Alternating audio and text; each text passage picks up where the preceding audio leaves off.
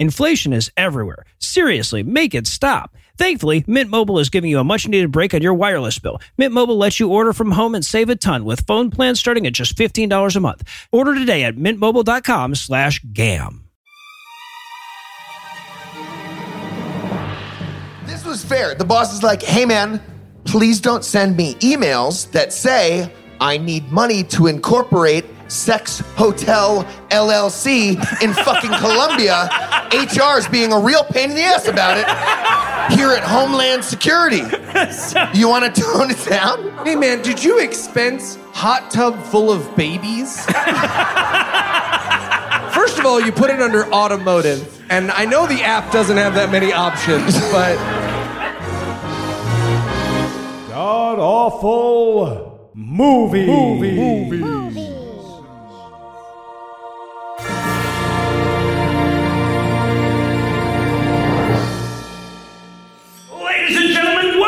To God Awful Movies live from Las Vegas!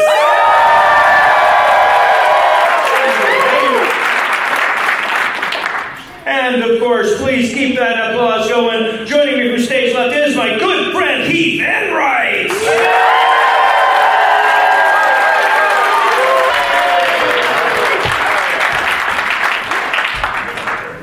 Hello.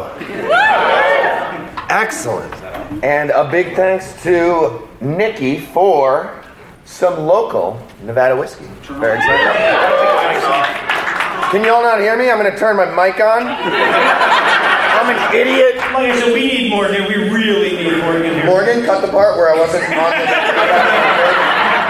The good news is he has no choice.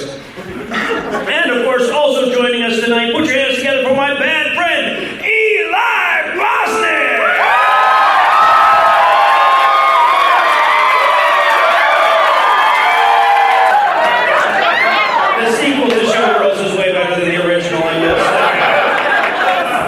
Talk about, oh goddamn! You can't even do it with those gloves, can you? There, now it's on. Yeah. Who's ready to talk about sex trafficking? I feel like I want to give some context to the guy doing our sound here. You all heard him woo for sex traffickers.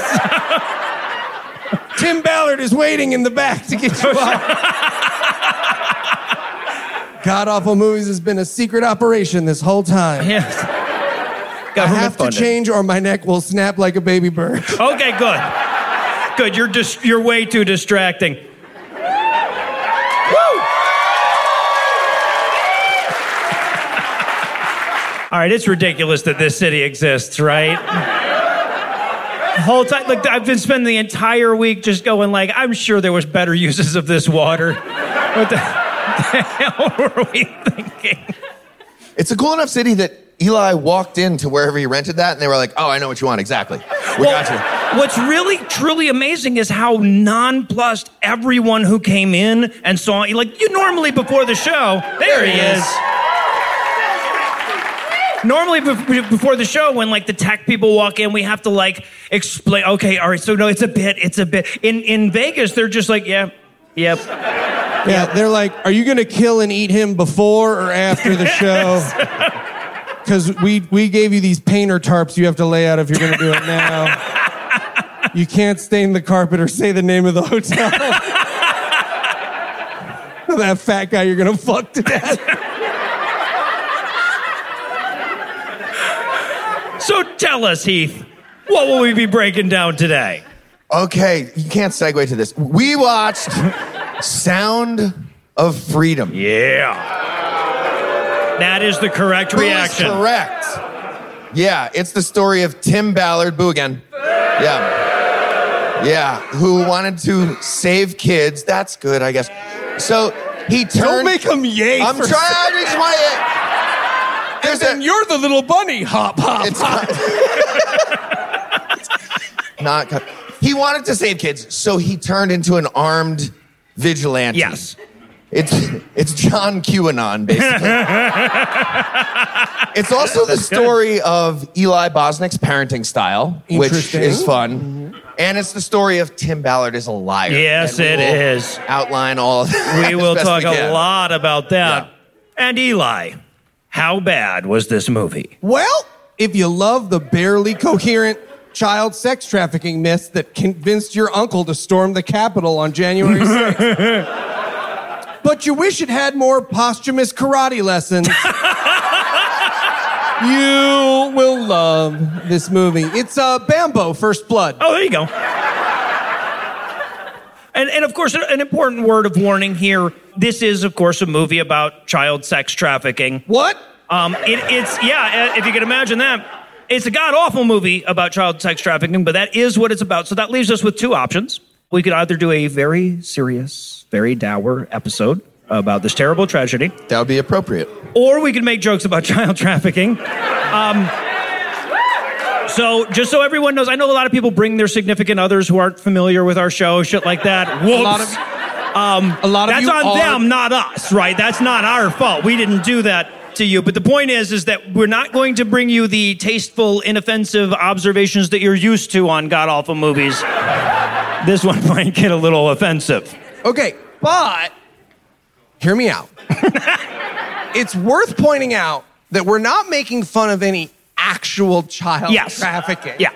We're making fun of the fictional child trafficking that Tim Ballard wrote about himself, as Noah will explain throughout the episode.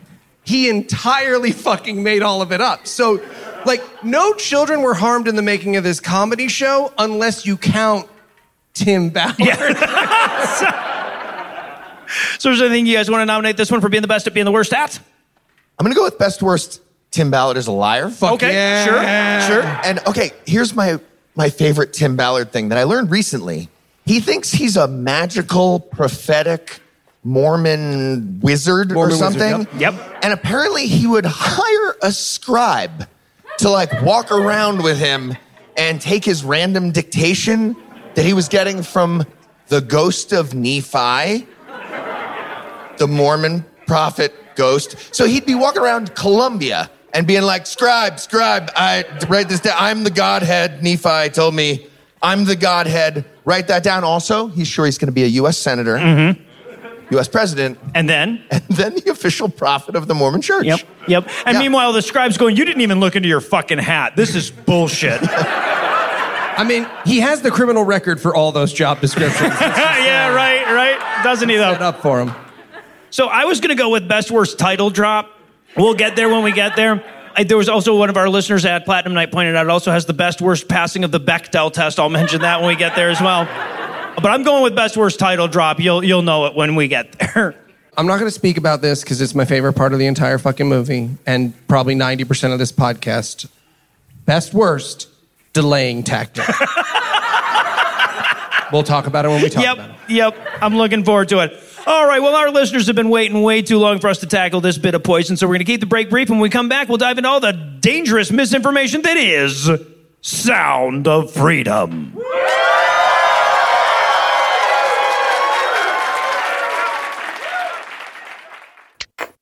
Oh, man, this is going to be so awesome. Tell me about it. Hey, guys, y'all excited for trick-or-treating? Trick-or-treating? Psh, we're getting ready for Raycon's anniversary. Raycon's anniversary? Why are you excited for that? Because Raycon is celebrating their anniversary with a sale that you don't want to miss. Look, guys, everybody knows that Raycon's everyday earbuds are known for delivering high-quality audio and thoughtful features like a 32-hour battery life and a perfect in-ear fit for all-day wear and lasting comfort, all that at half the price of other premium brands. Of course, exactly. And don't forget that this past year, they expanded their entire business with the introduction of Raycon Home and Raycon Power Tech. Well, thanks to everyone who's shown them support in the last 6 years, Raycon is offering 20% off everything on their site, with select products up to 40% off. You know I've tried and love the Raycon wireless earbuds. They sent us a pair to try when they first became a sponsor, and we've bought 2 pairs since then. That's why I, Eli Bosnick, personally endorse Raycon. Celebrate Raycon turning 6 with their biggest sale of the year going on now. Hurry now to buyraycon.com/gam. And use the code BIRTHDAY to get 20 to 40% off site-wide. That's code BIRTHDAY at buyraycon.com/GAM to score 20 to 40% off. Buyraycon.com/GAM. All right, guys, thanks. But if you're not going trick-or-treating, why do you have pillowcases full of candy? Because we might get hungry, obviously. Hey, got it. All right, everyone, welcome to the first writers' meeting for the Sound of Freedom.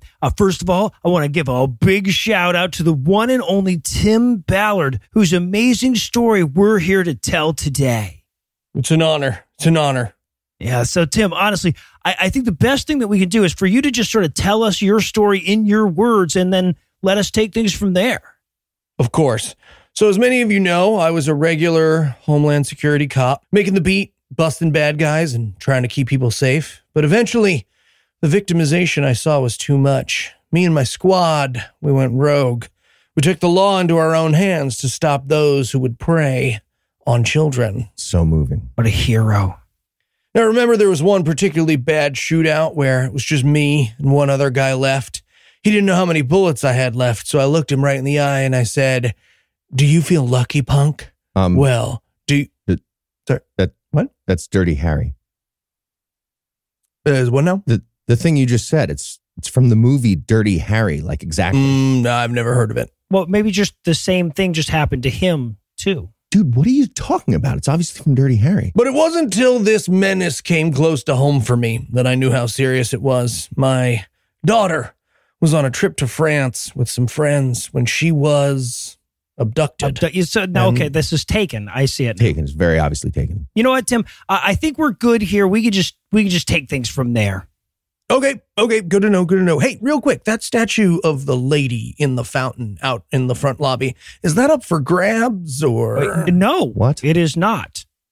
Oh, well, then you guys should have put up a sign or something. Anyways, I'll see you. That guy fucked our statue, didn't he? Yup. Sure the fuck did. And we're back.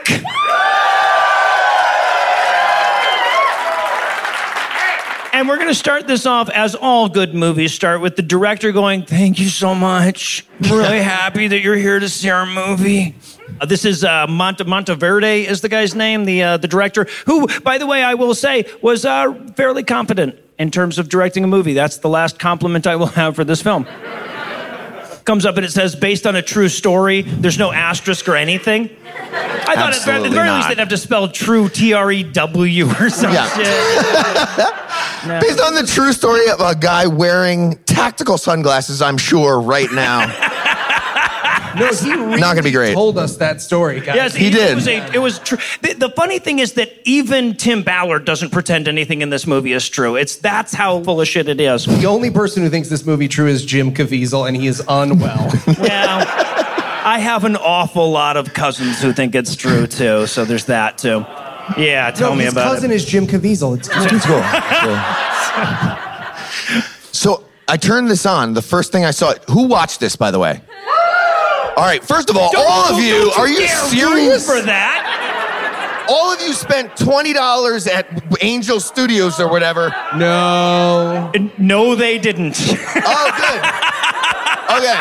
Still, give $20 to like Planned Parenthood or something to offset it. Yeah.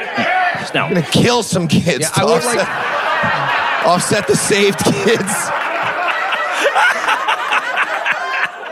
That's what we like to do. In atheism. So we open up on poverty in Honduras. We've got a kid practicing her rudiments with flip-flops. She's doing some drumming. Yeah. And a lady shows up and she's like, "Hey, how would you like to live happily ever after?" And she's like, "I would love that." And then she gives the dad comes in, mm-hmm. right? And she gives the dad a pamphlet. And I was like, child traffickers have literature?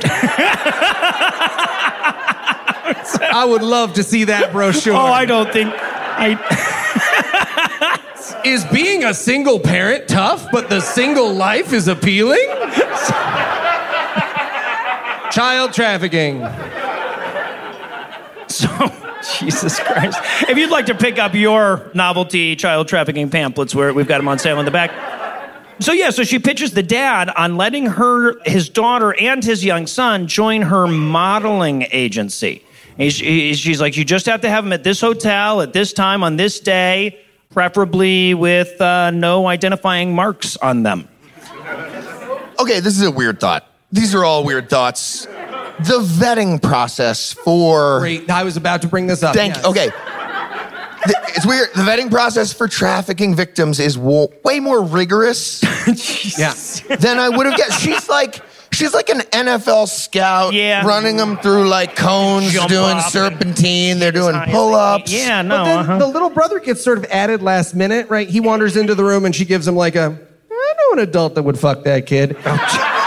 I wanted a third sibling to walk in who's like not cute, and for her to be like, so just the two. Oh no, Jesus. We're not Christ. One of those take all comers child traffickers, okay? Okay. We're not the Catholic Church, relax. Oh, I wish they'd given me a bigger riser I could just throw myself off of if I needed to. So Dad takes the little girl, Rocio, and the little boy, Miguel, to the kidnapping audition. And he goes in, and he goes to walk in, and she's like, no parents. And he's like, oh, okay. Okay, that was insane. She was like, you have to leave for exactly 10 hours. And he's like, hold on, let me get a look in there. And then he's like, okay, well, those are... It attractive, is a room. Yeah, attractive no, kids, a floor. Yep. Models, checks out, and he leaves. Yes.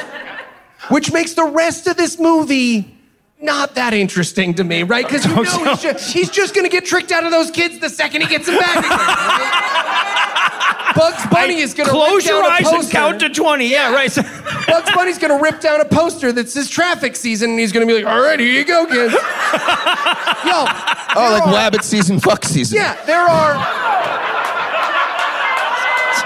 I believe that's traffic season, fuck season. There are 4 adults and a Wi-Fi-enabled baby monitor watching my son right this second. Right now. And he's chipped. Yeah, and he's chipped. We're saying it's the parents' fault. You don't even leave him at preschool. I just dress up like another toddler, and I'm like, this kid seems fucking awesome. I don't know about the rest of you, but I love graham crackers and that kid with the headphones. Am I right? This kid fucks. And then...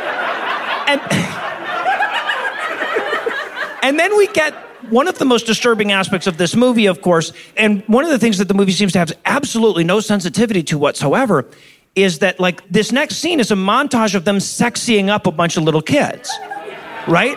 It's just a bunch of the, like we get a solid 10, 12-minute montage. Okay, it's probably not that long, of just them putting makeup on little kids and saying, oh, throw your hair back all sexy and stuff. And the movie is going like, isn't this disgusting? Can you imagine what kind of asshole would watch this shit? This movie crew had to have scouts doing the same thing as the cartel in the movie, approximately. Yes! Like, I was waiting for Tim Ballard to, like, side tackle his own scout and be like, oh, shit, Karen. The whole thing's been you're doing my movie about trafficking that I'm profiting off. But, sorry. This brings up an important point, which is that there are 2 people who are going to watch this movie. Crazy people who think Tim Ballard Supermaned his way through a window and saved all the children from being trafficked. And pedophiles who were like, I love 3/4 of this movie. Yes, right. The ending was super sad, where that super nice citizen got his baby taken away. But other than that, it was fucking awesome. Yeah, there's a lot of disturbing, and man, they should have known better than to include that shots in this film. So in our notes, we'll like highlight in red scenes where they think, oh, there's nothing there. There's nothing funny there. There is so much red highlight in these fucking notes. And a lot of arguing among us about like, I've got a really good bit. No, you don't. You don't. If you let me bring... put those fucking puppets away, goddammit. I told you not to even bring them on stage. If you let me bring the doll. Oh, no. I could do some space work. So, nope. So that night, Dad goes back to pick up the kids, but there's nobody at that apartment. And, by the way, no one in that entire building. The whole building was in on it. Right. Not shocking. Again, bad parenting, for sure. And then he knocks on... the neighbor's door. So, like, the modeling thing was in this apartment, and he knocks on the neighbor's door. Like, what the fuck was he going to say to the people in the next apartment if they answered the door? They don't, but he was going to be like, hi, you don't know me. Have you seen, like, a dozen attractive children? I'm leaving. Neighbors were like, oh, it's crazy. There are people who do that, but they were here this morning. They're not me. I missed them. Against them. So, and then we get our credits over, Jesus, this is so fucked up, over security footage of actual children getting snatched. which means that this movie is directly profiting from the kidnapping of those children. And it's all like misinformation bullshit, right? Because in almost all of these instances, if you actually look into where that footage comes from, in almost all of these instances, it's custodial kidnapping, right? It's a dad who doesn't have custody kidnapping his child or whatever. So they're also misrepresenting it.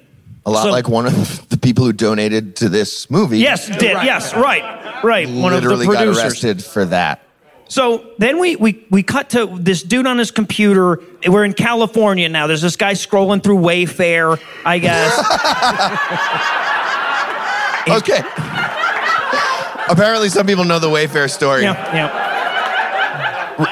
As best I remember, they were selling like big desks that sometimes had names. Yeah, like the Tiffany or whatever. And people were like, there's a Tiffany missing. It's probably actually a kid. Yes. That they're buying for. Some guy, some QAnon guy actually bought a desk, yes. Like the Miguel desk, for 17 yes. grand. And he was like, and now we wait for the phone call, and I'm going to nail this. Obviously, he never got the call, but at some point, he must have called their customer service and been like, so, I guess you'll send Miguel to the drop point soon. And they're like, what the fuck are right. you talking about? Excuse me, I got a desk, okay? Yeah. This is, you guys suck. Yeah. Do you think when he got the desk, he like did like a, aha! Or do you think he knew right away? The kid was going to be in the drawer? Right. Did he try the drawers or he's like, I have a mental illness? Oh, damn it. Oh, man. So we've got this pedophile.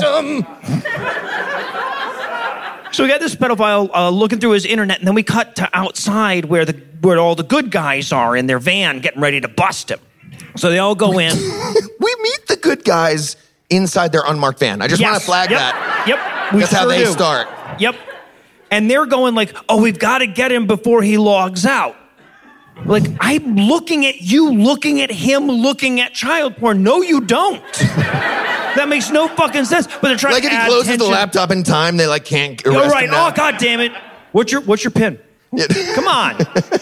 Hold his face. You think, yeah. You think we won't get this? One, one, you bet. I could do this all day. One. It's locked. Two. Shit. Damn it. So we get the cops going in to bust him. There's a squeaky floorboard. Don't worry, it's just there to build tension. So he looks back. He doesn't see it. He doesn't see anything. He goes to take his sip of his coffee. Side tackled. Literally side tackled, by the way. It's as if they're setting Heath up for a bit. Okay, actually, good story. I have a good story. Okay, so I'm buying a child. So I'm setting this up. No. I purchased the Miguel, and so I assume it's going to... Right. Very quick context, not that at all. I've got a little bit of an unofficial stepdad role with somebody. It's awesome. Name is Kai. Kai... That's the creepiest human way you could have... I know, it literally... Unofficial stepdad conversation during this movie. Yeah, okay. I think... I've got a little bit of a stepdad. See, I'm working on. No, it's Heath. What we're witnessing in real time is Heath realizing why we have terms like girlfriend. No, it's like fuck. My girlfriend's kid would totally work here and not be as lady creepy. Friend is Anne. Child van is Kai. It's the names where I'm working on. Yes, really clear. Okay, so and I got permission to tell the story from Kai. So this is legit. It was Kai said. I told Kai that we're doing this movie. And I was like, it's that movie about the crazy guy who like side tackled people at Wayfair. Kai was like, oh, it's still in the theaters for a little bit longer. Let's go to a theater and pretend you're trafficking me. Oh, Jesus. And we could get a crazy person to side tackle you and it'll be a funny bit. And I was like, that's objectively the funniest bit that's ever been mentioned. Yep. We start talking about it. Anne walks in and is like, what the fuck are you idiots talking about? You're not going to a theater in Michigan where people can open carry an AR-15 dressing up like a child trafficker. So we didn't do it. It was fun, though. Darn you could have had like a bigger those things of popcorn, soda. Oh, no. Wayfair desks. Yeah, right.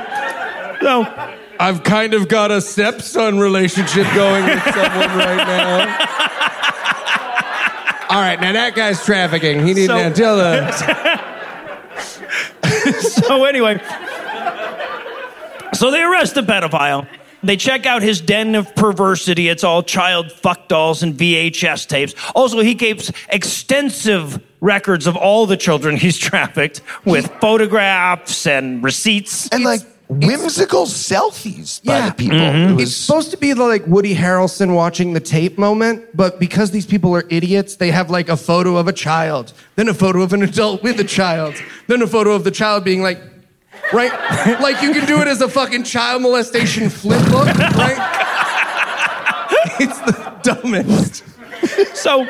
So then we get Jim Caviezel and his partner. They're getting home from a long day of protecting children from child sex traffickers. And the partner is like, man, I don't think I can do this job anymore. You know, this is really rough. This is way worse than the murder scenes that I've been to. And he asks Jim Caviezel, he's like, so in your time here, how many pedophiles have you caught? He's like, 288. He's like, how many kids have you found? He's like, don't be like that, man. Come on. We were having a good fucking time, and now... And so Tim Ballard, Jim Caviezel's like, I know like 10 middle-aged guys who are super good at dive rolls and side tackles. And then the other guy's like, I'm gone. I don't even want to know your stupid fucking idea. Yep. Absolutely not. Sorry, Tim Ballard, is your opinion that the Department of Homeland Security has too much restraint? Yeah, that's what I'm saying. Yep, that is exactly his point, yes.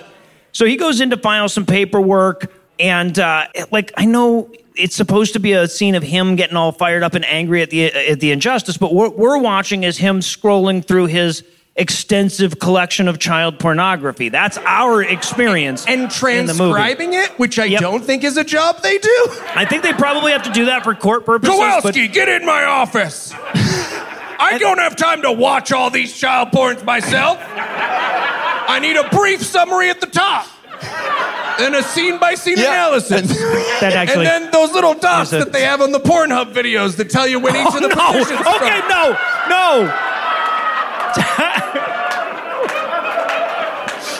When there's an inflection point in the tone. Okay. Yeah, I also want to know when most people turn it on.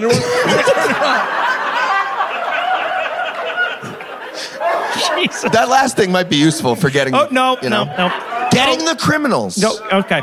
So... And isn't that what we're here to do? So we have been watching this, and we see that for the first, but not the last time, we see a single tear roll down his cheek. Lots of manly crying in this one. So he goes to the pedophile cell. And we haven't mentioned this yet, but of course, the pedophile got his pedophile outfit from Pedophiles Are Us. Yeah. Right? He's got the pedophile glasses, the pedophile mustache. It's like pedophile Groucho Marx was like an existing thing. Yep. He went to Halloween Adventure and he got like, guy not to leave your kids with. Yeah, right. Plastic bag. Yeah. So he goes couldn't get official pedophile. They didn't have the rights. Yeah. Didn't have the rights. So he goes to that guy's cell and he's like, hey, why don't you come take a walk with me? He's like, you know, it turns out I'm not actually a cop. I'm one of you. And if you could hook me up and help me out and get me children to have sex with or whatever it is that you people do, I will get you out of jail.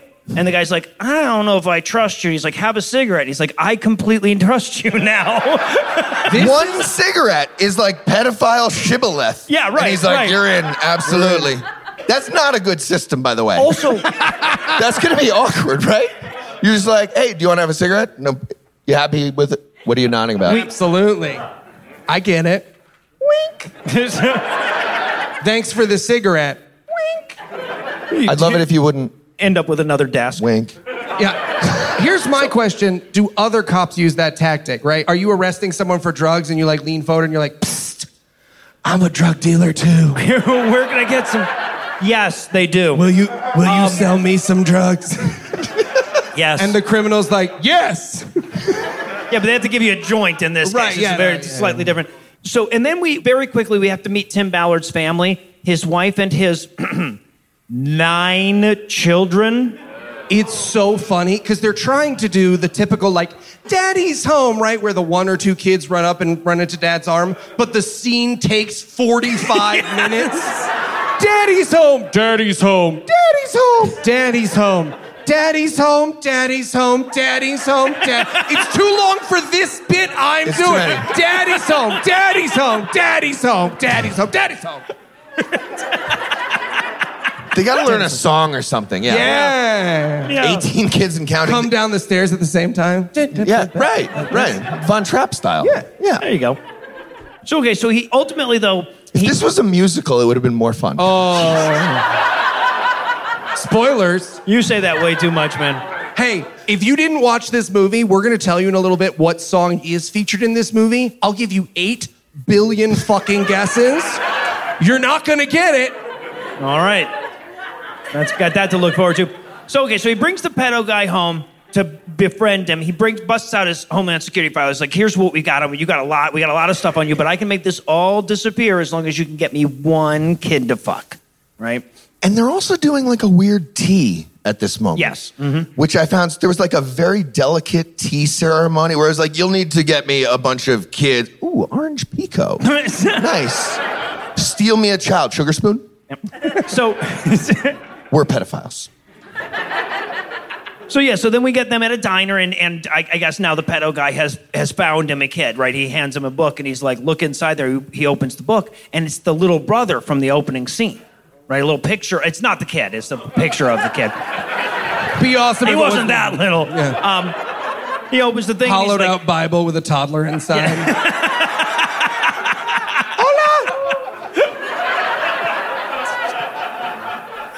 Like one of those prank birthday cards, but it's screaming. Yeah. Oh, Jesus Christ. Yeah. So, yeah, so he gives him the book. Yeah, you felt that one, didn't you?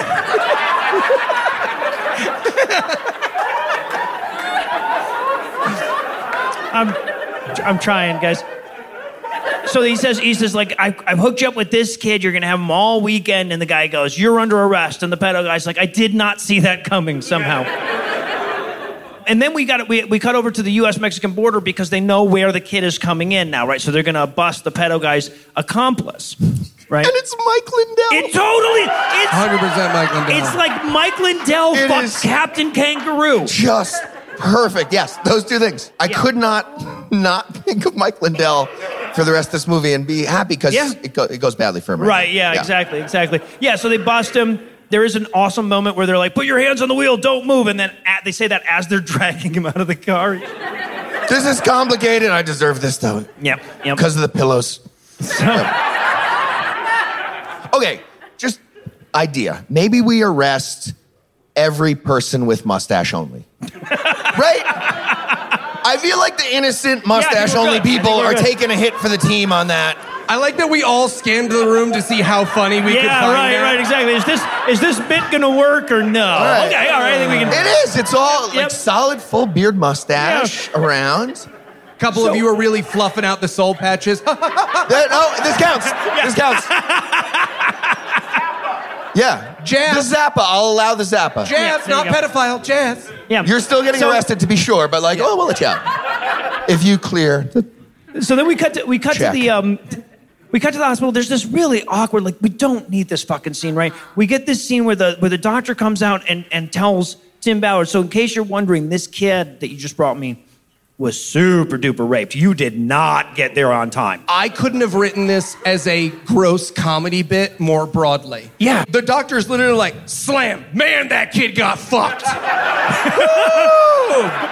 Don't get me wrong, I've seen some fuck kids in my day, but that kid? Oh my God. I'm never gonna go to one of those playgrounds that has the tunnel that kids can climb through. Oh God. Ever again. Don't need to. Why did I give you this information? No reason. I leave the... Yes! And then he leaves! We'll never see you again! No, he's just like, someone fucked the shit out of that kid, and that's my lunch. Yeah. Several people in the hospital are like, dude, what? And he's like, all right, that's good. Hey, Nurse Anders, kid in there? Fuck! I'm going to Quiznos, you want one? Got a tankard for roast beef. Okay, interesting. That's where the room is. The room is right there. Okay, so I'll stay right here, and I'll keep you. All right. Interesting. Yeah, no, it's good calibration. Once you get to looks like it's that's the bridge too far for them. So yeah, so Tim Ballard, Jim Caviezel takes the kid out for a burger. There's this great moment where he says to the kid, he's like, "My name is Tim," or as you'd say in your language, Timoteo. God. And the kid's like, "Yeah, thanks for saving me, but fucking yikes, man." I obviously speak English. Just say Timothy, asshole. Come on. Waiter comes over. I think my friend will have some huevos ranchera. Yeah, right. Who are you helping with this, man? We all know the words. So, and the way the kid reacts, though, I was sure that what this movie was going with was that the famous Timoteo is legendary amongst trafficked children everywhere as the savior of all the... It wasn't that. It was actually completely random nonsense. He's like, "I have your name on the back of a necklace that my sister gave me." And we're like, "Oh, wow, will that ever be explained or make any fucking sense?" No. Nope. No. Be a very upsetting MacGuffin. He might as well be like, the kid might as well be like, "I got a sister in Dallas." Yeah. Huh? So he says, he's like, "Well, do you think that the little kid, Miguel," he's like, "Hey, could you rescue my kidnapped sister too?" And Jim Caviezel's like, "Hell, kid, that could be my whole inciting incident." Yeah, absolutely. Just do it real quick before you get Me Too'd and have to resign from your own fucking thing. Right. That's what really happened. That's a real thing. Really happened. So then we get like, Miguel starts telling him like his tragic backstory. We go back and we like see like the kids arriving in Colombia once they were first kidnapped. We see the part where the sister gives him the necklace, right? She's like, "Here, take this necklace. It's good luck." Right, and Miguel's like, "Is it though? Would you say we're crushing it with luck right now? We're in a crate on a ship being trafficked." I wanted Miguel to just push it out the window and be like, "Okay, let's try this now." Yeah, right. I would call this rock bottom, wouldn't you, sis? So, by the way, Saint Timothy, I looked this up, patron saint of stomach disorders. So useful for watching the movie, I guess. I looked up who is the patron saint of kidnapped children, and the Catholic Church is like, "Man, we're not. We didn't bother. You think we would send one against our own?" Exactly. That's like Frank Castle becoming the Punisher. What are you doing? So we get they bring the kids into this warehouse where they sell Miguel to Mike Lindell. And then we watch... They make it seem like that's where he chooses which kids to buy and not buy, which is a very inefficient system to do that. You should pick the kids before you ship them across the ocean in a secret, because what are you going to do with the ones he's like, "No, I'm only taking two today because I got my car seat in." And they're like, "Oh, God." Do you want to not give, like, economic efficiency notes to the traffickers? Do they have to FIFO the kids? Like, what's the... God. Let me check the expiration date on this, and So he tells him this story. The kid tells Tim Ballard this story. We back out of the flashback. Miguel is reunited with the dad. The dad's like, "Well, this is halfway to very good. This is like halfway to great." He's extremely unpsyched to see his kidnapped son. Yep. He's like, "This is really like he was the." I don't want to say consolation prize of my marriage, but like he's not the good kid. The first thing he is reunited with his son, holds his son in his arms, and then he turns to Tim Ballard with trafficked child still in his arms and goes, "Can you imagine what it would be like to look into the empty bedroom of your child?" And Tim Ballard's like, "Hey man, not in front of the upped kid, Faye? What are you doing, man?" Yeah, so the dad's talking to Tim Ballard, and he's like, "Oh, do you mind if I look at this picture of your irresponsibly large family?" And he's like, "No, go right ahead." And he looks at it, and there's this moment with the actor where he's just like, "Oh, Jesus Christ, that's it. I'm short one, you've got too many. Can I just take one of yours? I got a better for everything." I did not want to see your graduating high school class, Mr. I wish to see your children. So he's like, the dad's like, "Oh, but you must buy my daughter." And he's like, "Yeah, I really did way more than anybody else in terms of bringing back your kids. So I feel like a thank you's in order." Yeah, what are you doing, Dad? Yeah, right. Home? Yeah, right. Fucking welding or something, yeah. So Tim goes home, he talks to his wife. Now, it's really weird that they keep putting the wife into this because they never name her, right? She's like a woman in the fucking Bible. She's just Tim's wife. Well, knowing what we know about Tim Ballard now, it has a real... Remember that movie, the documentary where the guy climbs the rock and then in the Oscar speech, they were like, it was actually her journey, not climbing rock guy. That's what it feels like Tim Ballard tried to do with child trafficking as he was canceled while making this movie. Right, he was like, and of course, my extremely loyal wife, Kimmy. Yeah. So Miguel and the dad go to leave. They're going to fly back to Honduras. And the kid's like, I want you to keep this necklace that my sister gave me to remember me by. And he's like, this is literally the only thing you own. I'd feel like an asshole. And the kid's like, no, take it. He's like, all right, fine. Take it. I want to see if you get kidnapped. I have a theory. I'm working with a hypothesis. All right. Well, I guess you can consider this incident the fuck incited, which makes this a perfect time for us to take a quick break. We'll be back in a minute with even more Sound of Freedom.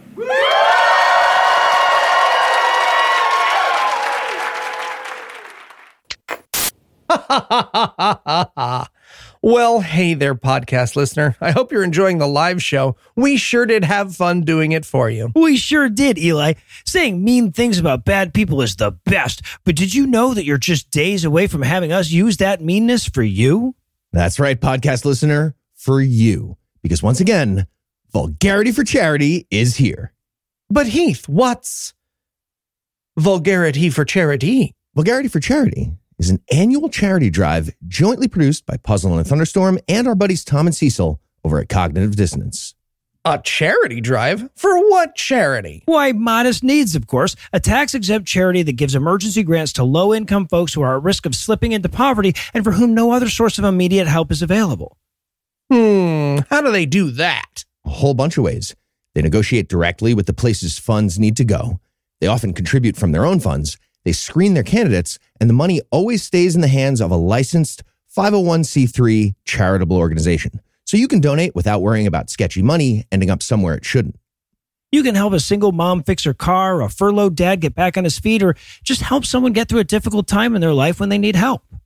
I don't know, guys. What's in it for me? Okay, weird way to set that up. Yeah. So during the drive, donors who give $50 or more to Modest Needs can send a copy of their donation receipt to vulgarityforcharity@gmail.com, all spelled out in words, with a request for a roast of the person of their choice. The donor can request anyone or actually anything to be roasted. We'll be selecting 100 random roasts of all the submissions and also our top 100 donors. And over several podcast episodes, you'll get to hear them. Please keep in mind, if the person or thing isn't famous, then the donor should also send an image and maybe a short description so that they can get a proper roast. And don't get us sued. Please. One more time, you can send your proof of donation of $50 or more to vulgarityforcharity@gmail.com from November 1st to midnight on Thanksgiving. But don't wait. The 100 random spots go first, so they go fast. Vulgarity for Charity. Deep inside me is an infinite well of hate, which can sometimes be used for good. I don't think that's the catchphrase, right? I feel like it should be. Right? On the logo? Yeah. It's actually pretty good. Thank you. And we're back live from Las Vegas.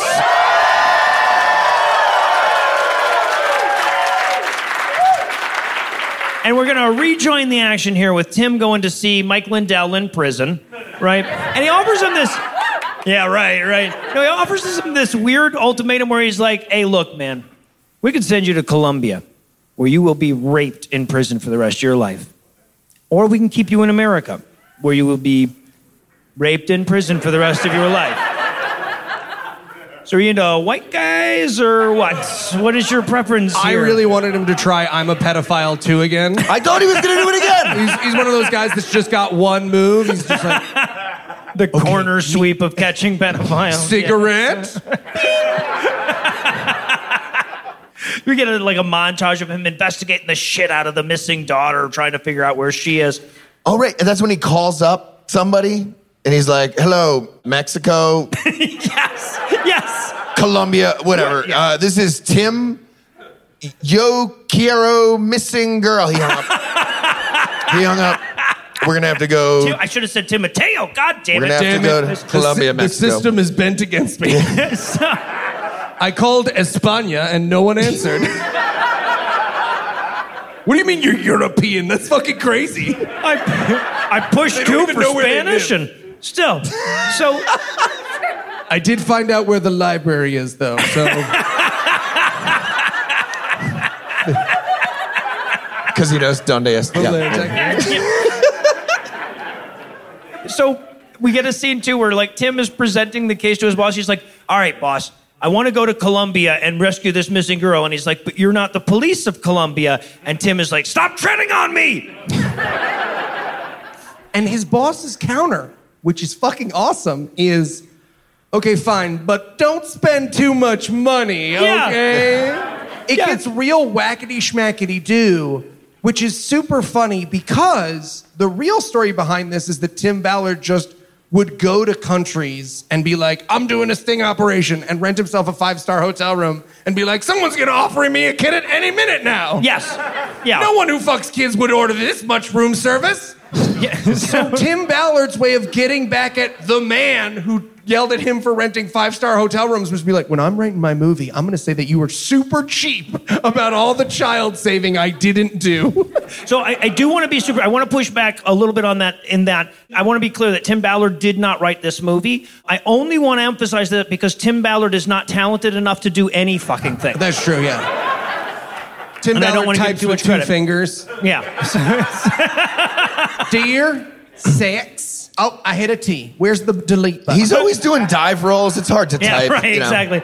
I love, too, because the boss has this whole moment where he's like, "Look, man, we all know that you, Tim Ballard, the real person, are fucking awesome and a legend. And everybody thinks that you're really cool and wants to hang out with you. But... you can't just go to Colombia and invade a sovereign country to get this kid back." And he's like, "Oh, man." And then the boss is like, "It's fine, though. I'll tell the White House you're doing, like, a TED Talk in Colombia on, like, feminist theory or something. It'll be fine." Yeah, there's a very, like, "Okay, I'll let you misappropriate public funds this time, but don't expect me to..." Yeah, right. Noogie, noogie. So he flies to Colombia where he has a ready-to-go side. Apparently America just has ready sidekicks in all the different countries, right? So that, like, there's somebody to meet you there at the airport. That's nice. I didn't know we do that. So the sidekick is like... the sidekick's like, "Look, I know all about the plot up to this point. I've watched the first act. I have a non-police contact who should have information for us." So just... A guy. That would be a guy. Yeah. And a missing kids guy that you have. Yes. Yeah. Right. Now, in case you needed evidence that this story is... Because, like I said, Tim Ballard didn't write this movie, but he did, like, tell them the story that they wrote it based on, right? And if you ever needed more evidence that he was just making shit up as he goes along, it will come in the form of the names of every ancillary character in the film, right? Because he's like, "So who's this non-police contact?" He goes... "Vampiro." That's Spanish for vampire, by the way, in case you weren't aware. He claims the guy's actual name is Batman, and he was like, "I switched it to Vampiro." Because bats. Oh, is that real? He didn't want to endanger the identity. That's a real Tim Ballard thing. Batman? Right. I thought calling him Batman would seem a little silly. Plus, we couldn't get the fucking rights. Yeah. So, yeah, he's like the fucking Spirit Halloween Batman, I guess. But apparently Vampiro used to launder money for the Colombian cartels, and he did some jail time, and then ever since then, he spent his time trying to make up for all the evil drug money stuff he did by buying trafficked children, but then setting them free. Which is not a good way to end child trafficking. No! You're funding traffickers.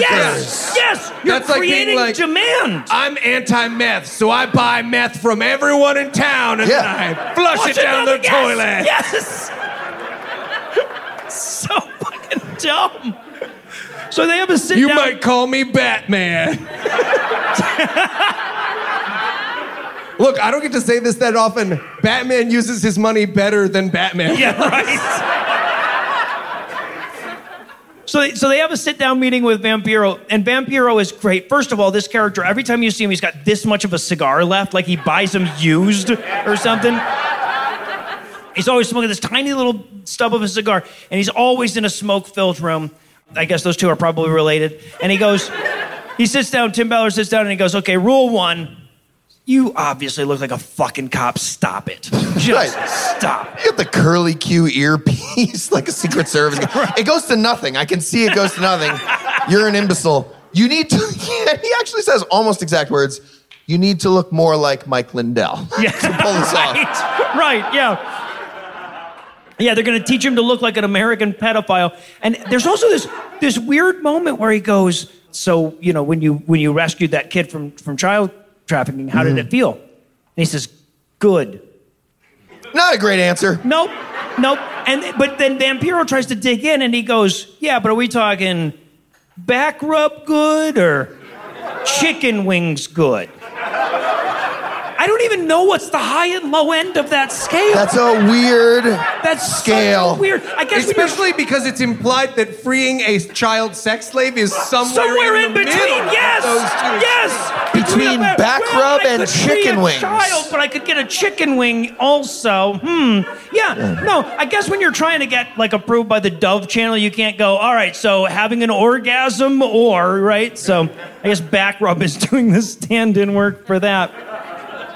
Oh, and there's also great, he goes like, so why are you doing this, Tim Ballard? And he goes, because I am a religious fucking lunatic.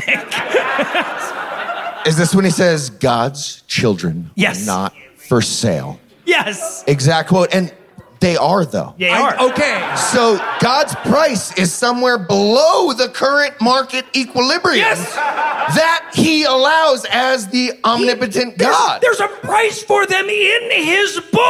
Yeah. God is the invisible hand that guides the market for child trafficking. That would be like if we announced during intermission, our T-shirts are not for sale. They are, by the way. We have brought them right in the bag. It's a lovely tri-blend. Yeah. It's very soft. Tri-blend. You can buy a child from us, too, if you want. But you got to offer us a cigarette so we know you're cool. So now, Vampiro might have a lead, though. He says, you know, I know a lady, and her name in the movie is Giselle. I could not write Ghislaine in it every time she showed up.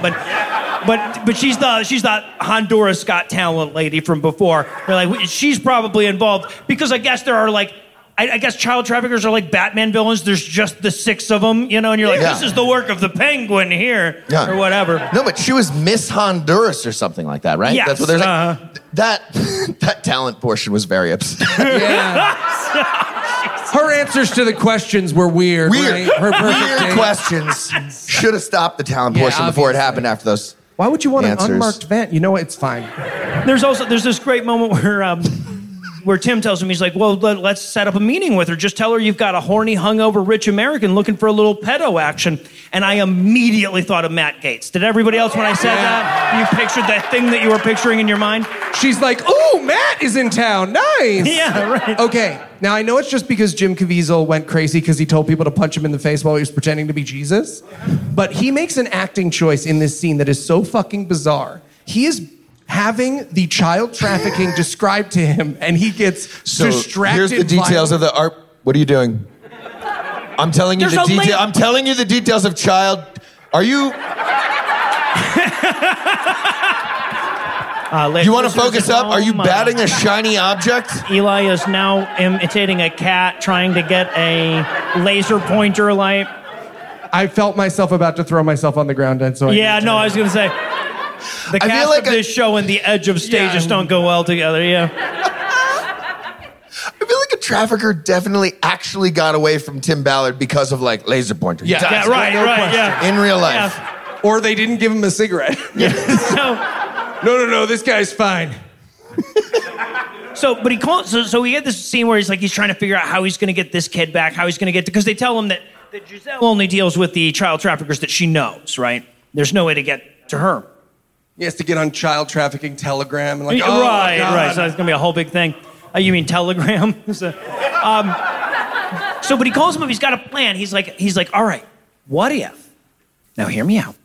We build a child sex hotel. What? I'm not done yet. Okay, I hope you're not.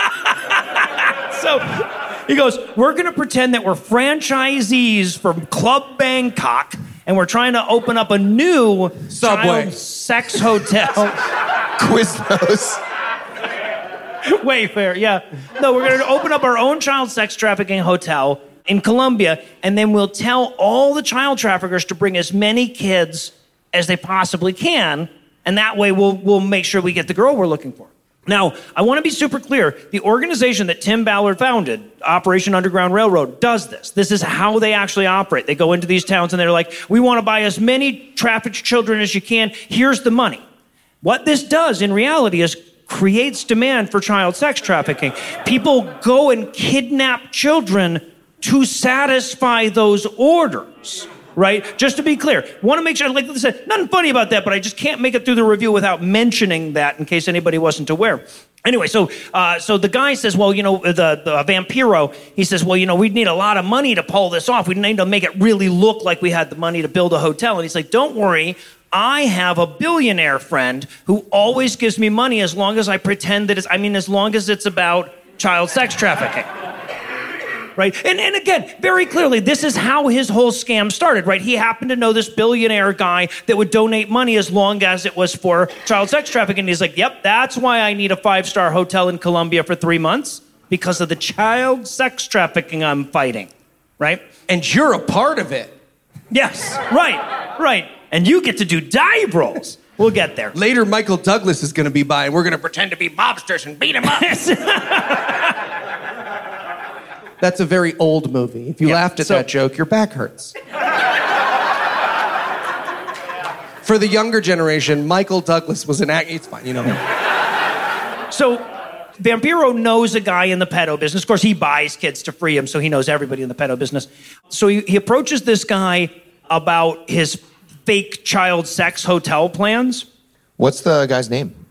It is El Calacas, which means skeleton in Spanish. So we have vampire and skeleton. They named these fucking characters in honor of our spooktacular. Oh, I wonder if the real one was like Skeletor or something. They couldn't get the rights to that. Just be fucking Dave or whatever. Yes, it's not, you're like an arch horrible criminal. No, don't have weird... You don't want to buy a kid from a guy named Dave. That's insane. You want Skeleton. Who did you buy your kid from? Steve? No, come on. But again, Chris does not have a child for you to traffic. Skeleton. The fans of this movie thought Wayfair was who they were buying from. I felt like he was just making shit up. Like I thought the next child trafficker was going to be named fucking Sombreros or whatever. Frankenstein. Yeah. So they bring in El Calacas to this ridiculous. I know, right? But I have to.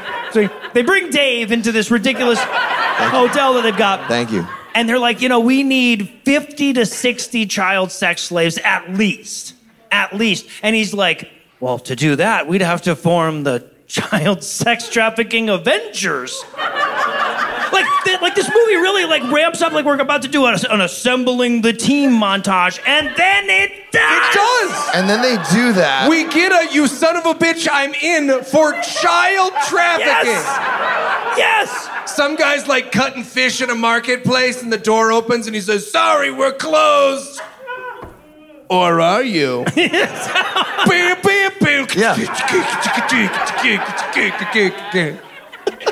And it's not like they need like a chemist and a lockpicker. Yeah, right, exactly. And a poet it's just like we'll need a child sex trafficker and another child. Okay. Yep. Are we doing a jaunty montage? This is a bad idea. Yeah, so we should just cut. So El Calacas and the guy who can fit in a really small box. They do need a grease. It doesn't matter. Yep. Then we get like a scene where the boss is chewing him out for how expensive all of this shit is, how expensive building a fake hotel is. Okay, this was fair. The boss is like, hey man, please don't send me emails that say I need money to incorporate Sex Hotel LLC in fucking Colombia. HR's being a real pain in the ass about it here at Homeland Security. You want to tone it down? Hey, man, did you expense hot tub full of babies? First of all, you put it under automotive, and I know the app doesn't have that many options, but... You got to take this seriously. Say other, at least. Christine sends me all of these. I have to go through these now and fix them. But also, she's listening to this call. I'm logged in, and I can see she's logged in on the back end of the system. But also, another criticism of Tim Ballard's style of rescuing children here is that, like, I'm on Boss's side here. He's like, look, man, you spent all this money on this hotel to try to prove to everybody that you're a billionaire that can afford to do this, all this. Like, if we just took that same money and we gave it to at-risk youth that would kicked out of their houses for being gay or whatever, that would do so much more to ameliorate child sex trafficking. Communism. Than trying to find this one. Yeah, right. So, but the boss is like, I need to see results, damn it. This is setting up the turn in his badge and gun moment. We'll get that just momentarily. So we have the scene where he's like with Vampiro afterwards going like, man, it's all this red tape and bureaucracy. And he's like, you know, that's why I made millions of dollars laundering money for the fucking drug cartel. This isn't going where I wanted it to go. Never mind. Vampiro, do you have a tragic backstory you'd like to move? Perhaps for your Oscar bid? Yeah. Do you have an Oscar bid? Oh, God. The bid is so bad, too, because he's like, you know, I got out of jail after all of this shit, and I'm going through, you know, trying to find a meaning to live, and so I bought me a prostitute. Really bad start, man. Yep. To your story. And he's like... Adult or... Well, that's... And the fucked up thing is that he does this in a way... Like, he goes, and it hit me after she was about to leave. Hey, wait a minute. She's not 25. Why 25, right? If you'd said 19, because it's going to turn out the girl was 14 in his story. Right, if you said 19, maybe I could put 20 fucking 5. Fuck you. Yeah, we would have had to rent a screen and everything, but I wanted to play a little game with the audience, 14 or 25, yeah, just right? To see how universal that experience is. This is why we're not allowed to say the name of the hotel. Yeah. What's weird is they actually have that down on the casino floor. You can play that. Yeah, you can win a lot of money, actually, yeah. I made a killing on it. No, he's doing very well. No, it's good if I do well. That's a good thing. So yeah, he's like, and that was my good guy turn. I realized that I had just raped a 14-year-old, and that's when I decided to be a good guy. Woo! Also religion or something. Yeah. Yeah, to be clear, he's like, and then I spoke to God, right? Mm-hmm. And God said, I run a market for child sex. That's the context here. I need you to help provide liquidity by buying up some of the shares. Oh, God. I'd like you to complicated math, no questions, please. I'm God. Just do it. I wanted God to just be like, oh, shit, you did just what? Oh, God. Oh, me, man. I was catching up on my Insta, and I meant to intervene before. So, no, it's tricky. 14 and 25, it is tricky. It is tough. It's a whole Vegas game based on it. It is tough to tell you guys apart sometimes. So then, the boss has now told Tim Ballard, he's like, hey, look, man, you need to pack it up and come home. You can't rescue that girl. Damn it, you spent too much money building your child sex hotel. And he's trying to decide, do I want to go rogue? So he calls his wife. His wife is on board. She's Mormon. She doesn't have a choice. She's not allowed to have contrary opinions. This moment was fun. He's like, hey, honey, so you know how I always talk about starting up the band again in the garage? Good news, it's not that. I'm going to start a sex hotel as a honeypot to meet pedophiles. And she's like... Well, that's very Mormon of you, if nothing else. So. Right. Yeah. And she's like, I support you because it's required by the religion. And Book of Timoteo, that's how it works. To be fair, Anna responds that way to all my hobbies, so I get it. No, that's true. I'm into race cars now. Sure. Yeah, whatever. Build a big hotel. Trap the race cars in them. So that's what Vegas is doing right now. So he quits his job. And then we get this scene where he's like, okay, so what's happening in the movie is that he's now trying to convince the billionaire to fund his independent child rescue thing. But the movie does that bit where the sound starts before the scene starts. So we hear him doing this pitch, and he's on an airplane. And I was so confused. for just a second, you think that he's just striking up conversation with the guy next to him on the airplane. And the conversation is, and I quote, "Did you know that there are 22 million new images of child pornography on the web every year?" Hey, man, what the fuck are you talking about? No. So if it had been the guy in the next row, that would have been amazing. In my head, it was like, okay, Tim Ballard, long plane ride. Hey, myself, do you know any fun facts about the amount of child porn? Let's say it to ourselves right now because his mouth isn't moving. Right. But then I was like, oh, it's crazy editing that made that seem insane. Yeah. He's talking to the billionaire now. Right, yeah. But the billionaire, it feels less like a you need to help us, we're gathering the Avengers, and more like a timeshare pitch for child prostitution. Right, yes, yeah. Right, there's a huge market for this shit. It's blowing up, yeah. You can only sell a bag of cocaine once, but you can sell a child over and over and over again. That's literally a line in the fucking That was movie. The line. And if you sign up two billionaire friends, and they sign up two billionaire it's like a... tetrahedral scheme.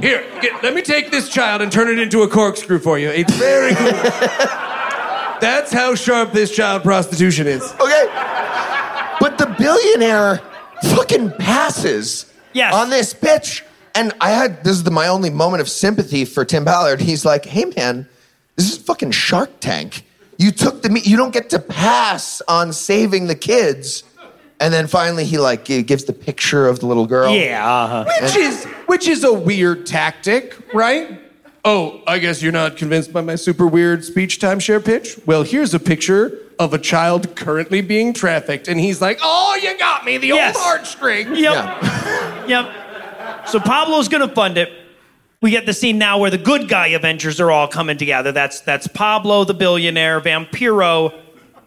Does Sidekick ever get a fucking name? Sidekick never gets... No. I wrote it in my notes. I feel like if I made up 1/5 of an anti-child trafficking Avengers and I didn't get a name, I would be so fucked. Especially the guy who fucked a kid. He gets a name. He gets a monologue. Yes. And I picked you up from the fucking airport. Yes. Which is a nightmare, right, by the way. Hawkeye got a fucking name. And I don't even get a fucking name? Yeah. I fucked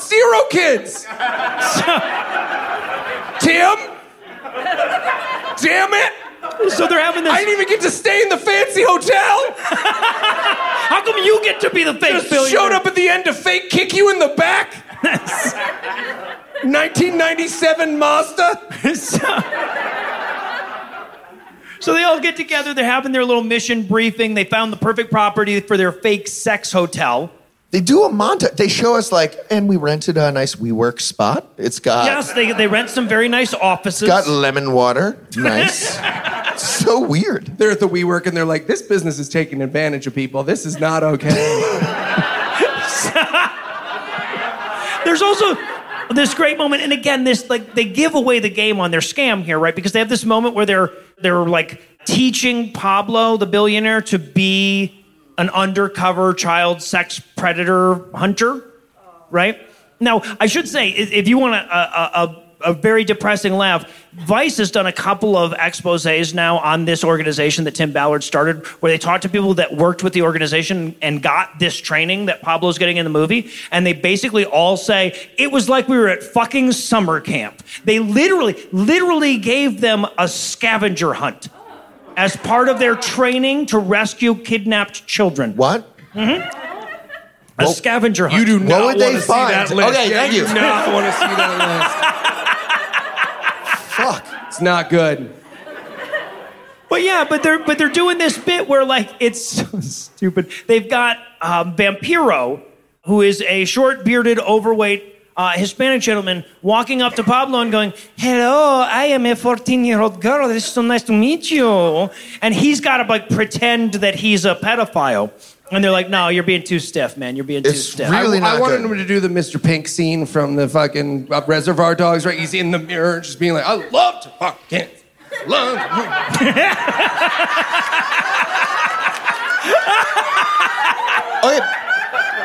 In the movie, movie, it's close to that. It's pretty really close. Is. Because it's like Myanmar, and he's like, hello, today, stupid. Okay, do it again. Start over. Myanmar, let's fuck some kid. No, too strong. Heath, I have a broad swing that might really lose the room. Okay. Are you ready? I don't like the sound of this. Let's take this swing hard. All right, let's do it. Wait, hold on. Let me position myself so that I can dive in front of this from us joke visually. It's smart. Because it's rare that I'm like, I don't know about this one. I am terrified. People. Yeah. Let's do our best, Mia Moore. Am I saying me? Am I? You do first, then I'll go. I'll be the kid. And they're going to say, who's the best pedophile? I'm going to...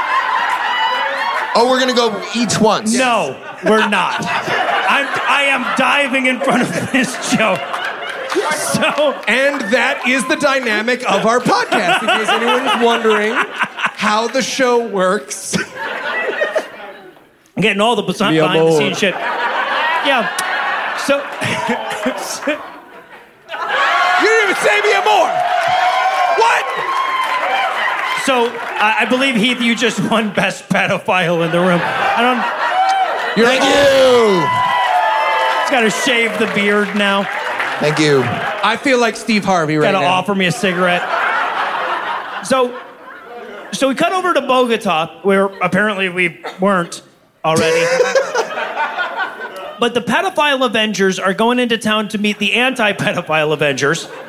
And they brought in the other guys and they're introducing them. I'm like, I want one of them to be named Mummy and one of them to be named Swamp Thing so fucking bad right now. But no, they were Dave and... When Giselle. I wrote the pedophile Avengers are meeting the anti-pedophile Avengers, Clippy came up and was like, hey, do you want to stop doing this job? You want to sell some thumbs again, man? You want to drive for Uber? Anything would be better. So yeah, but Giselle looks at the anti-pedophile Avengers, and she looks specifically at Pablo, the billionaire who we just saw, was having trouble, pulling off his ass. New guy. And she's like, you don't seem much like a pedophile to me. And he's like, I'll fuck a kid right now. Yeah. Well, it was actually smart on her. She was like, name your favorite pedophile thing. And he answers like Sarah Palin trying to name a newspaper. He was like, I like all the pedophile kid parts, calf. What do I love most about fucking kids? Hard to pick just one. I think he actually said depends on the day or something. Yeah, yes, that. Right. Well, no, Tim Ballard comes in and saves him with the good answer. He's like, we all love to fuck kids here. I don't think we need to. We all know it's elbow. We all offer people cigarettes when they ask for them, okay? We're all cool here. And she's like, all right, you guys are pedophiles. I get it. He goes... Yeah, no, he steps in and he's like, look, we need 50 kids. We'll give you $100,000. I'm like, that's better than Wayfair's pricing. It's because they're buying in bulk. Right.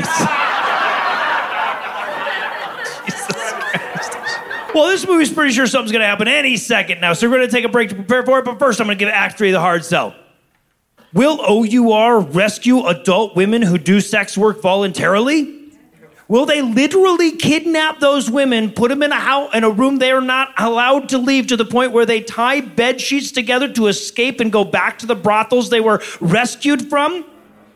Will this movie conveniently leave that detail out? Find out the answers to different questions and less when we return for the tactical dive rolls conclusion of Sound of Freedom.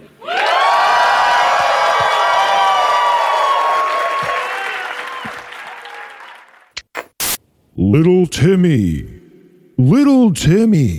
God, is that you? Yes, little Timmy.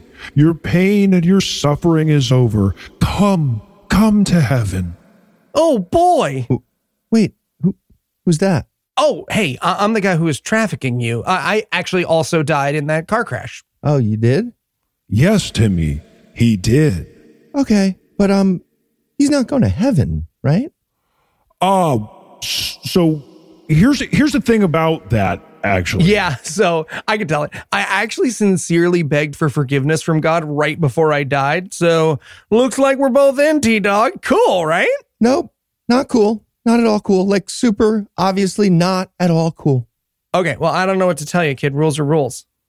Mr. God, you're You're not really going to let that happen, are you? How would you like to sit at my right hand? Is this child sex trafficker also going to be there? Yeah. Then no, I'm good. No, thank you. Man, ungrateful. You should have seen when he was alive. Okay, dude. And we're back for still more of this shit. And we're going to rejoin the action with the Colombian police staking out the island where they're going to build their fake sex hotel in advance of the big night. And I should emphasize that too, right? Because the OUR and Tim Ballard, the legend is that they go and they bust these people. They don't.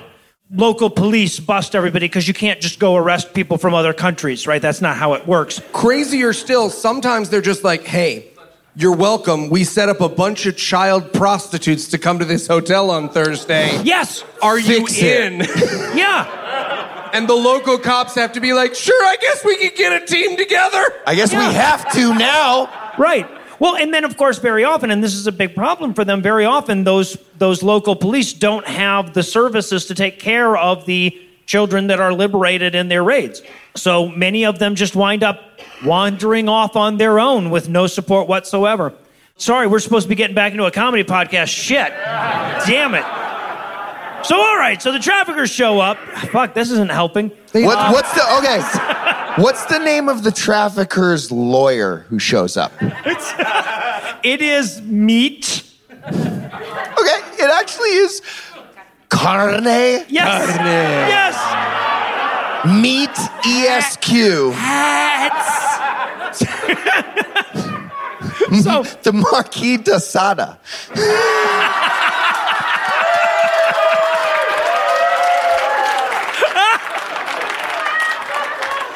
All right, that's really fucking good. All right. So yeah, so the child traffickers show up with their lawyer meat. Now, Carne is the muscle, right? He's there to like be an intimidating, scary guy. But they all have to. They like bring a bunch of kids, and they're like, but the girl that they're looking for, the sister Rocio, isn't among them. So now they've just got to make nice with the pedophiles for like a couple hours waiting on the rest of the kids to show up, right? Right. And keep in mind, they're supposed to be a bunch of like crazy American billionaires who are there to fuck kids. So they're stalling the kid fucking. Yes. Right. Half of the kids that they apparently want to fuck are there and they're like, oh yeah, I can't wait to fuck those kids. But first, pigs in a blanket. Pigs in a blanket. Right. Pigs in a blanket. Have you guys ever played Codenames? Pigs in a blanket. Yeah. You want to play Codenames? April cheats, and she is at this party, so... Maybe we should do wavelengths instead. Yeah. So, and muscle lawyer's starting to get suspicious, right? Carne is starting to wonder. He's like, hold on a second. Are you guys even real pedophiles? Because there's like 30 rapeable kids there, and you guys are having pigs in a blanket, and they're like, I can rape a kid. We had Thai food... for breakfast, so you know we're a little full. And then of course we have this hero turn for Tim, right? Because Carne's like, okay, well, fine, I'm raping that one. And so he grabs this kid and he goes to walk off with him, and then Tim Ballard's like, stop! I wanted to rape that one. I want that kid, and I wanted it to keep going. I wanted Carne ESQ to be like, oh, okay, then I'll pick that other one. Nope, that one. I'm going to fuck that one, too. I'm having a three-way. Okay. By the end of the scene, he's just got all the kids behind him. I can't wait to fuck all these kids. You're gonna fuck all of them now? Yep. Go ahead. Oh, now? Sure. Yep.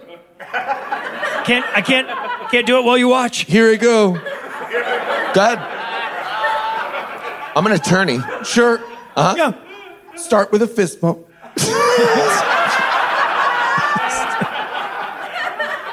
So far, so good. Eli, I am trying my damnedest to rescue you from this pantomime. I have 10 minutes of this pantomime left. It only becomes illegal at minute 9. I ran it by Carne. So... So Tim sneaks off. He calls the SWAT team. He's like, hold on, there's more kids coming. And then at this moment, you see Carney walking off with the kid, right, that he was, that Tim told him not to take. So we have the moment where, like, the two of them face off. And he's like, you can't rape that kid. And the lawyer's muscle pulls out a gun and puts it right at Tim Ballard's head. Right? And he's like, I'm going to rape that kid. And he's like, no, you're not. And then the movie is like, fuck, there's nowhere to go from here. That's that shit. We're at an impasse with ourselves in our scripted movie. Now, what do we do? And ultimately, Tim has to go like, all right, one. He's gonna have one. Now wait. Everybody a couple gets of things. What? Before you are sad. One, this story is totally fucking made up. Yes. No part of this part of the thing happened in any way, shape, or form. So while they were telling their lie, they were like, we should lose one, right? We should. Yeah. Our protagonist should be like, I don't want to blow my cover. Go ahead and fuck that kid. So one, complete and total lie. They made up the part where they lose a kid. Second of all, the way they solve it is they're like, oh, look, there's the boat of the other kid. Yes, right. All right, now to be clear, this is based on a real bust that happened that Tim Ballard was involved with. It wasn't all children. It didn't go down anything like what happened. And no, this part didn't happen. The part that was true is there was a bust where trafficked people in Colombia were rescued by Colombian police. The part that's true is Colombia's a real country. Colombia's a country. Much, yeah. Tim Ballard was there with a drink and an umbrella. Yeah, right, right. And so, but just then, the second boat full of kids appears on the horizon. Colombia's SWAT team springs into action. And then Tim Ballard and his buddies, they just fuck off. Right? Like, they don't do anything. They get busted with everybody else, right? So as not to blow their cover. Right. And again, because the little girl that is the MacGuffin of the movie isn't there, again, Tim Ballard is like, oh, it wasn't even worth it saving those 54 kids. Right! Told this other guy I would save the kid, and it's just a wrong one. 54 kids don't even fucking matter. I was going to let him fuck that one kid just so it wasn't awkward at the party. I don't know. And I cannot emphasize, he's doing this in front of the other children. Like, the other children are being freed by cops around him, and he's moping. He's like, well, it's fine. Well. Yeah, they're like, the cops come up to him afterwards, like, after they've taken all the criminals away, and he's like, hey, wow, guys, congratulations, you caught 54, or you rescued 54 children. First of all, no, the fuck they didn't, right? The Colombian police did. And you bought 54 children. Right, yes, right. Right, exactly. And, many of them were already being trafficked before you made the offer. They're like, you rescued 54 kids. And he's like, like a fucking 16-year-old spoiled brat that didn't get the car he wanted. Yeah. So, but then we get a slow pan of all of the rescued kids being all happy and innocent. Way too happy. Sorry. Is it too happy? Too happy? They're eating popcorn and singing like, I'm happy song. Like, there's no way you go from child trafficking 14 seconds later, you're like, this is the best fucking day ever. I'm going to have a great time. None of the things that led up to this moment have affected me until now. I'm living in the moment, and in the moment, I've got popcorn, and I'm not being child trafficked. So it's going great. So, please do not talk to my doctor about how I'm doing, because they're going to tell you some shit. Right now, I've got popcorn. I'm crushing it. And this is where we get both me and Eli's best worst as well, right? Yeah. This again is where the only music number in it passes along, which is, I know they don't mean it to be this, but the kids all begin to perform, We Will Rock You.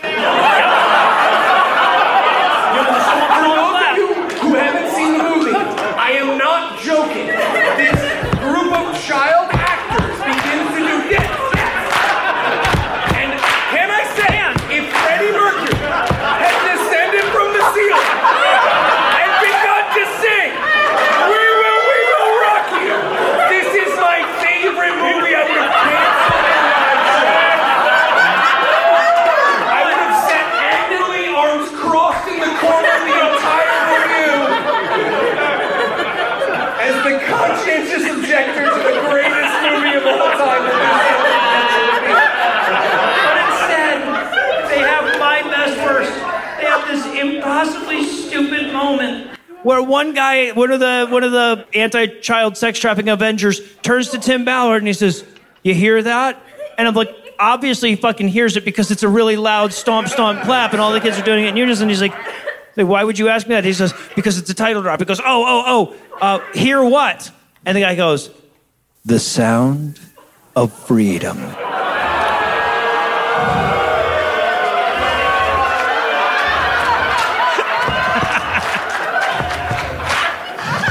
All right.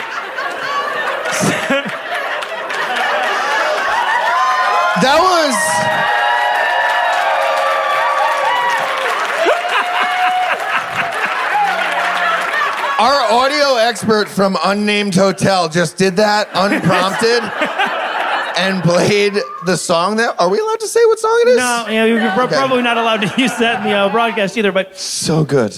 But yes, so we get Freddie the Venus. We will stone you. That's the biblical version. Yeah, right. No, exactly. If you don't pay the right amount of silver. So then... Oh. So we get Tim, like, watching all the kids thinking, Sound of Freedom, that'd be a great name for the movie about me, actually, now that I think about it. Look over there, kids, in the sky. Yeah. It's a title card. Whatever, man, I'm having the best fucking day. Singing songs with my friends, eating popcorn. My body and mind, whole. Is it Christmas? We're doing candy next time. And then we bring the mood down a bit. Too much levity. We bring the mood down a bit there because we get the dad, the Honduran dad, like learning that 54 kids were rescued, but his daughter wasn't among them. So we have this like, fuck them kids kind of a moment. And he has to go to the son and be like, hey, Miguel, you know how I always tell you that God works in mysterious ways? This one's a fucking doozy. If only your sister had the medal that you had, because you got rescued like right away once you had that medal. I gave it to Tim Ballard. So he's gonna fuck someone else's wife while wearing it. Shit. He did. That's what happened. Yeah, possibly like seven different probably. Times. And then so we get to. We cut to, like, the pedophile Avengers getting interrogated, and, like, the one dude, the Alkalakis, cannot narc fast enough. He's the best. Sidney Powell would be like, hold off for a second. Okay? Just, like, at least get a fucking deal out of this, right? I'll tell on Matt Gaetz right now. I will. Whatever you want. But then we go back to the spooktacular names, right? Because he's like, I have some information about the Scorpion. And his best friend, Sub-Zero. They were not friends. They were mortal enemies. I remember when he took the girl away, he said... He said, get over here. Get over here. Right, that's the Liu Kang. That's better. So better. Morgan, AI trained that, so that I made that joke because it's better. The show will live forever. So, and then, okay, so now they've got to go get her from the Scorpion. So the movie's going to info dump the final act for us, right? They're going to have the whole, like, planning the heist moment. So he's like, now, to get the Scorpion, he's in rebel territory. You know, sorry, beyond, the Scorpion? It's fucking... No, sorry, go ahead. We're doing a serious plan. He's in the Netherrealm. Sub-Zero killed his entire... you have to do an uppercut and then one level, and it'll go all the way down, and then you get to fight Noob Saibot. Yeah, and, I don't want to spoil the ending, but he just corner traps him and kills him. Yes. Really... He actually does, though. He's totally going to corner trap the Scorpion before it's over. So, yeah, they're like, look, like, he's in rebel territory. To get to him, you're going to have to do a lot of dive rolls. And he's like, no one can get in there, not the army, not the police, nobody. And Tim's like, I can get in there. What if we start up a fancy hotel for Marxist-Leninist rebels? That'll work. And give him a cigarette or something? I don't know. We got this. Billionaire guy, we need another island. Yeah, right. This one's used up. He's like, this is going to take some real Act 3 heroes, some type of shit. And then Vampiro's like, I've got a great idea. What if we pretended that we're with Doctors Without Borders? And I'm like, oh, this is a bad idea. This is a really bad fucking idea. He's like, we could pretend that we're medical people trying to give vaccines out to innocent people, and then we could turn out instead to be police and we could arrest them. So, like, actual Doctors Without Borders might have died because of Tim fucking Ballard. Well, if this wasn't entirely made-up bullshit. Oh, it's a good thing he's a liar, or else what I said might have... Okay. Right, that's Tim's the thing. Because Tim obviously pitched this, right? At some point, Tim was like, you know what we should do? We should pretend to be doctors. And then we go in and we're like, not a shot, it's a shot. And they were like, oh, that's a real war crime? And he was like... Let me fuck your wife. Now, for people who aren't familiar with the context of that joke, I have to add this. If you haven't followed the news on this, Tim Ballard, the guy this is based on, has been Me Too'd by a number of women who worked for his organization who were asked to pretend to be his wife on operations. And then he would get them in the hotel and be like, well, you know, the child traffickers might have cameras in this very hotel. If we don't have sex, they'll be very suspicious. If we don't shower together and sleep naked together, they'll be very suspicious. It has to be anal or they'll be suspicious. And can I say, you have to have sex with me or no one will believe you're my wife is the worst excuse in the world. Right? You have to sit on that side of the room on your phone and I have to sit on this side of the room on my phone. That's how you convince people you're fucking married, okay?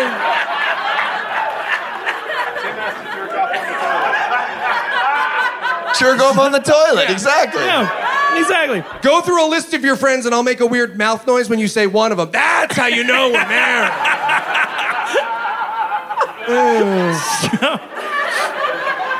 If your spouse doesn't do it, they do it in their head. Just so you know, right now, they're doing it in their head, right? They're saying the name so loud, if you reach into their skull, they'll pull out Sarah. You'll just have a hand of Sarah. Marriage is awesome. Yeah, we can't all have some kind of arrangement with a strange child. Yeah. Unofficial stepdad's amazing. We can't all go to the movies with a kid we kind of know a little bit. Where we can pretend to be trafficking them together. You guys will read about it in the paper. It's fine. Jesus. Hi, Kai. Never should have. It's my fault for introducing him to April, really. Yeah. Okay. But Tim loves the idea of pretending to be the Red Cross or whatever. So they decide to go with that. So they have to get some fake IDs. Apparently they have like a doctor teach them how to give vaccines so, you know, they can, their subterfuge will be believable. I wanted so badly for someone to be like, doctor, I'm so glad you're here. My son is dying. And he's just like, oh. Is it of polio? Because if it isn't of polio. Any chance he needs an island. A hotel, yeah. Got this medal. You want some popcorn? I hear it cheers people right up. So he did get a name. So sidekick's name is Jorge. This is the point in the movie where he gets the name. So this is where the sidekick tells him, he's like, hey guys, so I can take you as far as this river, but I'm a cop here in Colombia. And we're like, oh, is that who you are? And he's like, I'm not allowed to go any further than that. So I will sit there and I will watch blips on a computer screen of where you are in the jungle the whole time so as to build suspense, but I won't be able to be with you. Do not worry, my friends. I will be watching The Sound of Freedom on DVD. Right.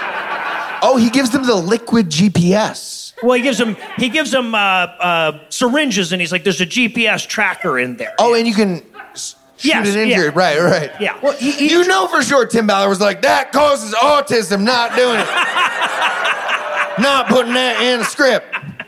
That was a fight. Yeah. For sure. And by the way, just because I don't know if I'm going to find another place to mention it, I want to emphasize here that the reason that we all have heard of Tim Ballard's name is because Donald Trump put him on a fucking commission on trafficked children, because Tim Ballard was always happy to go on Fox News and say, yes, all the trafficked children I have ever spoke with agree that we need a wall. right? They, like, over and over again, he would say, like, yes, and these children were trafficked into America through a part of the Mexican border where there's no wall. And these children have all told me that they really would like a wall to be built. It's like, can we hear that from them? No, for privacy reasons. You know, Jim. Just ask me to tell them. Jim, are you taking notes? Because I'm eating this popcorn and I had a thought. I think the single biggest contribution to my trafficking, which again worked out great, popcorn, was the fact that too many people were able to access America. Yes, yeah. That's the real problem. Is this kettle corn? Because it's amazing. I cannot stop eating this stuff. So Jorge drops... Someone take it away from me. So Jorge drops Tim and Vampiro off. They're going to go off and pretend to be cops. They have this, like, you know, last night before the big action scene dialogue between the two of them. Right? They're like, you know, this is the last time we're going to have a time for a slow one-on-one between our two characters. Is there anything Oscar-worthy? Should we talk about the stakes of the movie? Yes, exactly, right? It's death. He's like, you know, if things go bad, we'll both die. Pretty big stakes. I wanted Tim Ballard to quit right then and there. What the fuck? Oh, no! For some kids? Yeah. No, when it was like private islands and there were real cops, that was fine. But I am not dying for some... No. I'm up by 55. 55-1 is great. Hall of Fame. So the next morning, they launch down the Forbidden River. Jorge tries to give Tim a gun. He's like, here, take a gun. And he's like, no, we're not going to have the kind of money that we'd need for a big shootout. You keep it. So they go down the river to rebel territory. The rebels immediately come up on the boat to meet them and start shooting. And they're like, oh, this is not going to go well. Fuck. I really wanted to just, like, it be like the North Sentinelese people or whatever. They just shoot both of them, and that's the end of the movie. I'd be over in the corner with Eli. And then We Will Rock You. And then Freddie Mercury. Yes. Yeah. But it's slow. We. Like an elegy. Yeah, exactly. Yeah. But the rebels are like, look, you know, you have vaccines. We'll let one of you come with us back to our... Who's the more heroic? Which of you is the most badass? The main character between the two of you? Who's telling the story to our board screenwriters? Yes, right. Which of you is the whitest? Mm-hmm. And that's the Mormon, right? So they send Tim on by himself. He's going into the jungle all alone. They take away his master sword. Yeah, right, the big boss. It's important. Down to 3 hearts. Yeah. So, and apparently they've got... Zelda, nice. Yep. Zelda, okay. Roast beef, Zelda. Zelda, right over here, yeah. So... A lot of people were like, hey, fuck you. Zelda is serious. Okay. But it is, though. So Tim arrives at the rebel camp, and I'm like, well, here's hoping they take the fucking Doctors Without Borders guys straight to the sex-trafficked 11-year-old in their camp, right? But they don't.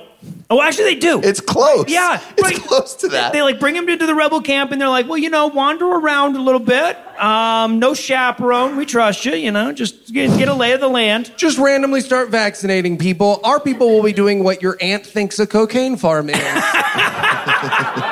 So, furiously picking leaves, and then other people stepping on them like grapes. Yeah. Grape stomping. Yeah. That's cocaine, yeah. I'm such an idiot. I was like, is that fucking cocaine? What's going on? ChatGPT, if it ever shuts down and goes full Skynet, it's because I spend its life being like, do you make cocaine by stomping on leaves with water? Yes or no? And ChatGPT is like, come on, man. Maybe you want to be an Uber driver. A lot of jobs, but I should steal yours. But this is also where he has his one-on-one with the Scorpion. Now, like every South American bad guy in the history of film, we meet this guy dry shaving in the middle of the day. I have to shave every 20 minutes to establish dominance in case somebody shows up. I think you're my guy. Actually, he's got like Gimli's axe. And he's just like, Fah. I'm good. Ball peen hammer. Yeah. I do not trust many men. So he talks to the guy. He goes, okay, so I'm here to vaccinate people for cholera. If I find anybody with cholera, though, I need to take her with them with me. I need to take them, whoever it happens to be, with me so that they can be treated. And the guy's like, no, if anybody's contagious, you just bring them to me. I have a pit for people like that. I'm a bad guy. And Tim Ballard's like, fuck, right, you would kill the contagious people. Yeah. Well, but what he should have done is like, oh shit, you have the signs of cholera. Right, right. He has to rescue him. Everybody but this little girl has cholera. Yeah. Right? He doesn't think of it. He says, okay, well, I'm just going to go for a wander. And he just, yeah, you just wander around, man. You just wander around. We trust you. And so he I wanted the boss to be like, just give me the vaccines. We'll do it. It's not that hard. No, you need a doctor to explain as you're walking through the parking lot. No, it's not. Trust me, it's all, you got to get the autism in there right away. Inject it? It's pills. No, because if you don't do it hard enough, they turn out to just like love math. Again, you really need to. You gotta get them. You gotta get them. That's how it works, right, April? You get vaccines, right? That's okay. Halfway, you just end up with a podcaster. Okay, you really. He's like, yeah, no, I'll kill those quicker than the cholera ones. Shit. So he wanders out. He finds her stomping her cocaine grapes or whatever. And he goes, Rocio, I'm going to help you. Where do you sleep? To the 11-year-old girl. That's his opening line. I wanted her to be like, I'm having the fucking worst luck, man. Why did I give away my necklace? God damn, I needed that necklace. Does anyone have a circle? I'm just going to see if it's a circle thing. Maybe I can Now, of course, this stupid fucking movie has set this up this whole time where he's got the necklace. Right? He has it with him. He could just say, Rocio, you can trust me. I have the necklace that your brother gave you. No, this movie is too stupid to recognize that at any fucking point. So he's like, no, tell me where you sleep. And she's like, I'm not going to. And just then the scorpion's like, hey, why are you talking to children and asking them their... Hey, okay. It would have been funny if he showed the necklace and she just like stabbed him in the neck and was like, oh, you're a trafficker, very clearly. Right, yeah, you got my brother. Yeah. So that night, apparently they just let him hang out. They gave him a room for the night, I guess. I don't know. So you cannot say the name of the hotel you're in. You have to say live from Colombia. Yes. Live from the rebel base in Colombia. Hey, rebel base. But yeah, they let him hang out. And no chaperone. That's what fucks me up is that, like, I get that they would let maybe a guy in to do vaccine, but you'd think you'd be like, let's at least have one guy watch him the whole time. But no, he's sneaking around like a fucking Assassin's Creed side quest, hiding in bushes and shit, right? And eventually he looks into all of the bunkhouses. He doesn't see her anywhere. But ultimately, he does find... Oh, sorry. We should point out, too, that all the bad guys have gotten together to have a little drunken guitar time, right? So there's a lot of loud noises. Hey guys, we're making a very serious movie about child sex trafficking. Mm-hmm. How much folk music should we put... Can you do Wonderwall by Oasis? Yeah. Just one full rendition of Wonderwall. The whole thing, though. The whole thing, yeah. It goes beginning on for to end. So long. I actually even had, he's singing the Colombian version of I Want to Push You Around. I wanted Scorpion to kill a guy for harmonizing wrong, right? One guy's like, and he's like, stop, pick a third. Go stomp on the leaves. So... You're demoted to leaf stomping. Yeah.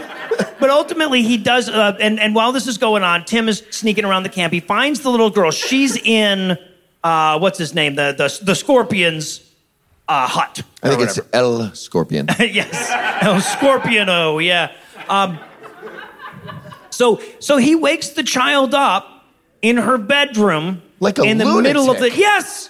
Like fucking Homer Simpson running in being like, Bart, you want to see my chainsaw and hockey mask? Oh. Sorry, I scared the shit out of you. You've been trafficked recently. Yes. That was a weird episode of Treehouse Horror. I should have given you popcorn first. Yeah, right. You would have been so much chiller. Again, he's got the fucking necklace. Anyway, so he says, hey, little girl, I'm in your room in the middle of the night. And so, of course, she fucking screams... Right?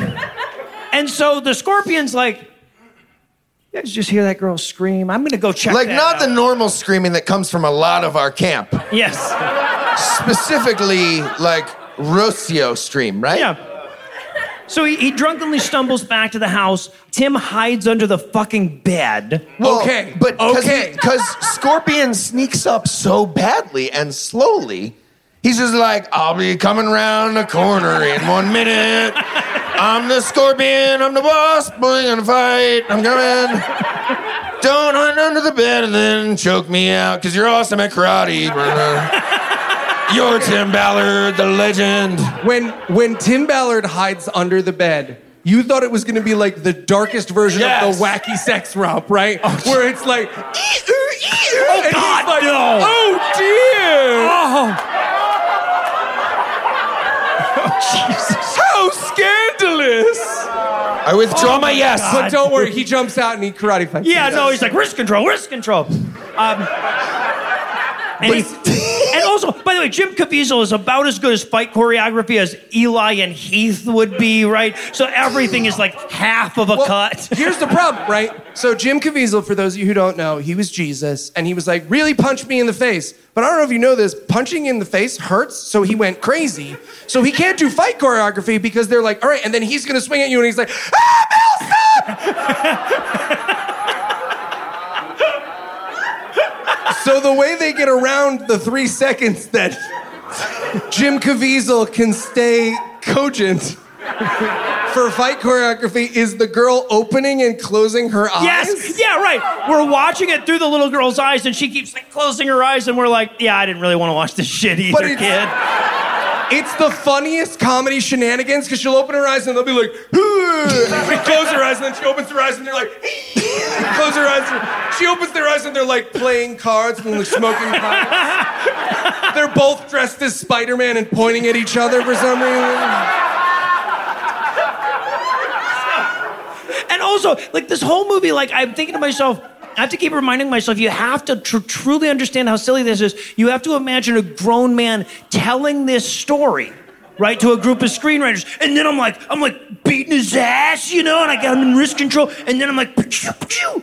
And then he runs out of, like, his cry. That was it. That was all his cry. Yeah. And then he was like, and then regular punching. and then there's an actual, like, close eyes and then, like, punch. Yep. Close eyes. But ultimately, he chokes this man to death in his own home, and then he grabs Rocio, and they run off into the jungle together. Luckily, he can navigate the jungle he's never been in before in his life by smell. Don't worry, I remember it was these trees, and then some more trees. What? And then America. Do you have more popcorn? Luckily, there's, like, a glowing, spinning video game boat ready to go that he, like, jumps right into. No, he just follows... You know, Assassin's Creed, he just follows the little dot that tells him where to... He presses X next to it and he jumps in. Right? Yeah, right. You know what? I'm going to do a save point. And then mine as well. But, yeah, so they start running off. Luckily, he's able to retrace his steps exactly. Before they get too far, of course, somebody goes to check on the bus because we need to have a chase scene at the end. But why would someone... Because the guy's like, hey, I'm going to go, like... rape the child that I sex traffic, and then I'm going to go to bed. And then, like, 5 minutes later, somebody's like, hey, man, do you want in on this next round of code names or what? Like, why would they go check him? Boss, April's twisting the card around again. You got to come shoot her in the head with your machine gun, man. It's just not a game at this point. So they go to run off. Tim Ballard is piggybacking Rocio now because he's a gentleman. They get to the boat just in time to, like, quietly push it out to the river. Apparently, there's a guy whose job is to watch the boats when he fell asleep. This guy sucks. He had one fucking job, man. So they push him off. They boat away. The bad guys chase behind him. But again, this movie doesn't have enough money for, like, a boat chase, right? So they have to let him get just far enough away that they're like, ooh, we're coming to get you now. He's safe. He's far. Yeah. Also, why would they care? I wanted, like, a new boss to come on and be like, okay, so El Scorpio's dead. I'm the boss. This is nothing. We'll get one grape stomper or whatever the fuck. Right. This doesn't matter. We're not chasing. End of movie. I'm your new boss, Liu Kang. So yeah, so they get back to the truck that has, I guess Vampiro went back to the truck already. So they get back to the truck without incident because, again, they don't have boat chase money. And they were like, let's keep it realistic. Yeah. Not too cinematic. And of course, seconds after they get to the van, they jump in the van, and like a second later, the bad guys show up with their machine guns and start shooting. They start shooting randomly where the blanks are safe for them to shoot. Right, yeah, exactly. There's this great moment. It's just a poor filmmaking moment where like it's supposed to be like this music swells, we've saved the child moment, but they're just silent in the car with the child for a bit, and I want him so badly to be like, okay, I'm thinking of a thing. Is it popcorn? It is popcorn. It was popcorn. It's popcorn. Oh, my God. Are you all better? I'm fine. Ah, nice. No, this is so good. Oh, I have this medal from your brother, by the way. Right. I don't want that. That's the... But yeah, this has not worked out very well for me. Yeah, no, but that's the thing is that we watched just for a really long time. They drive away, people shoot at them, but, you know, their truck is apparently bulletproof or whatever, so that doesn't fucking matter. And then we just watch them road trip for a bit. And he's like, wow, this is... It's not very interesting at all. Pretty country you got out here. Yeah, exactly. Where do you guys hang out? So we get the next day. Now, I will say the one genuinely good actor in this entire movie is the guy who plays Rosio's dad, the Honduran dad. He's actually a fantastic actor, which was really disturbing at this point in the movie because the next scene is like her waking up at the hospital and the dad is there with Miguel. And like, it's a teary-eyed moment. And it's just like, well, damn it, I was having fun here. I feel like Miguel is a little bitter in this moment because he's like, finally, the kid that matters is saved. And Right, yeah. Well, excuse me for getting saved in Act 1, Dad, fuck. Also, that we pan over and Tim is sleeping in the chair in the hospital. It's like, dude, like that's just fucking creepy, right? Like this poor little girl has been sex trafficked for the last like year of her fucking life. Like maybe not having a strange man sleeping in her room would be great for a change, right? Yeah. Nope. I'm protecting her from that gossipy doctor. To be fair. No, okay, yeah, that makes sense. So Rosio gets home. She gets to her long-lost drum that she was playing at the very beginning of the movie. Sorry, I got to interrupt here. This is how you know this whole movie's a lie. Homeland Security united a family. Absolutely not. Made up. Homeland Security united a family. CIA caught a spy and all. Yeah, right, exactly. All the fictions. Yeah, exactly. The American government discouraged child sex trafficking. But she comes to me. She sees her little drum that she was playing at the beginning of the movie, and of course, I wanted her to go, it's your fucking fault this all happened. They would never have heard me. Stupid fucking drum. But no, she plays the drum again, and she plays the We Will Rock You beat. Right? So that we can once again hear the sound of freedom. Yeah. Freddie Mercury kicks open the door. This is a bummer! So, and by the way, in case that was too subtle, in case you didn't get that they were doing the sound of freedom bit again, we actually cut back to that scene of all the kids doing the same beat. Apparently, Rocio taught it to them. Yeah. It's so fucking dumb. I think it's nice that they have music lessons in the child bordello. Yes. Do any of you... Look, we're going to send you to adults who are going to do literally mind-shatteringly horrible things to you in just a moment, but does anyone want to teach a song or... We have something for the talent portion, yeah. We could do like a fun icebreaker. Can we do improv? Yeah. So how do I be like a pigeon? I'm Craig the Coleco. Okay. Craig the Calicus, yeah. I know, my pronunciation's terrible. So then we get the bullshit Breakfast Club clothes, right? So the movie's like, because he flies home, Tim Ballard flies home, and it's like, it comes up and it's like, Tim stayed in Colombia and worked with Jorge to pursue other leads uncovered during the raid. And then they show us actual video of the raid that bit in the movie was based on. And of course it's like, oh, wow, they were rescuing 24-year-old women that were voluntarily doing sex work. Gotcha. It's like they did an entire Breakfast Club close just to argue with a whole bunch of press about how Tim Ballard's a liar. Yeah. It was right. Like Tim Ballard went on to not make it worse. What? What? He helped. It's a good size also. Well, and then he even goes as far as to go like, And then he returned to his family where his wife loved him very much and didn't believe any of that bullshit they said about him in the news. Loyal. I like all her friends. I wasn't thinking anyone's name. You were thinking someone's name. All the way down to like, Tim's testimony before Congress helped them. Like, no, sure fuck didn't. Sure the fuck didn't. But yes, that's their whole like ending of the movie is counting up all the kids that he saved from the sex trafficking that he financed. But then, can we talk about the post? Yes, that's the thing. And then the credits roll. And you're like, wow, that was a really stupid movie. It was so terrible. At least it can't possibly get worse now. Yes, it can. Or, because Jim Caviezel, if you've seen a Tom Cruise movie in the last 20 years, you know that Tom Cruise, a crazy person, now comes out at the beginning and end of all his movies and was like, you just watched a movie with me, Tom Cruise. And so Jim Caviezel's going to do that with one level of crazy added to it.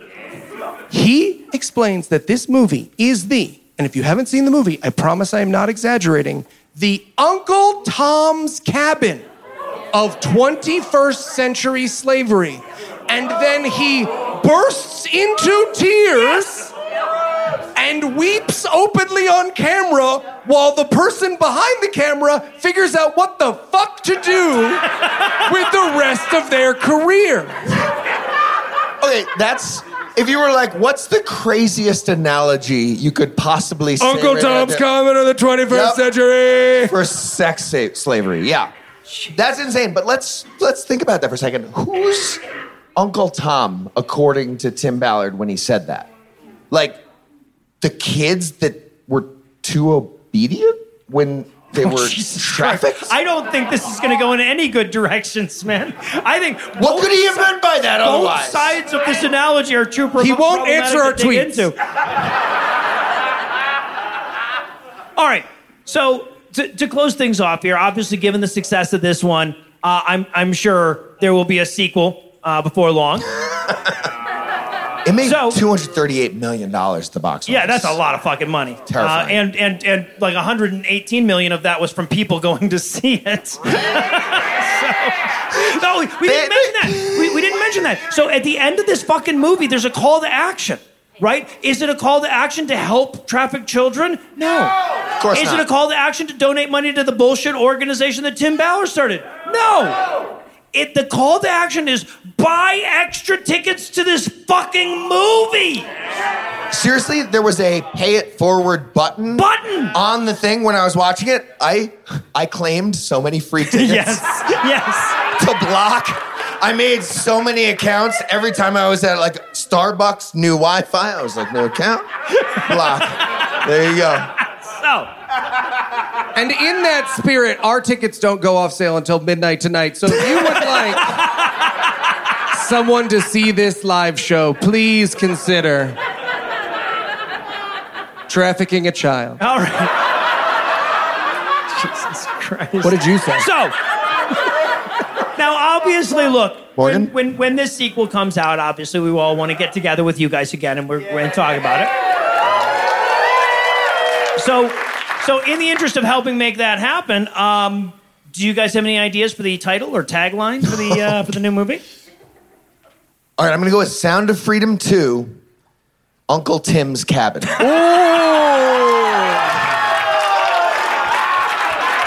Sorry.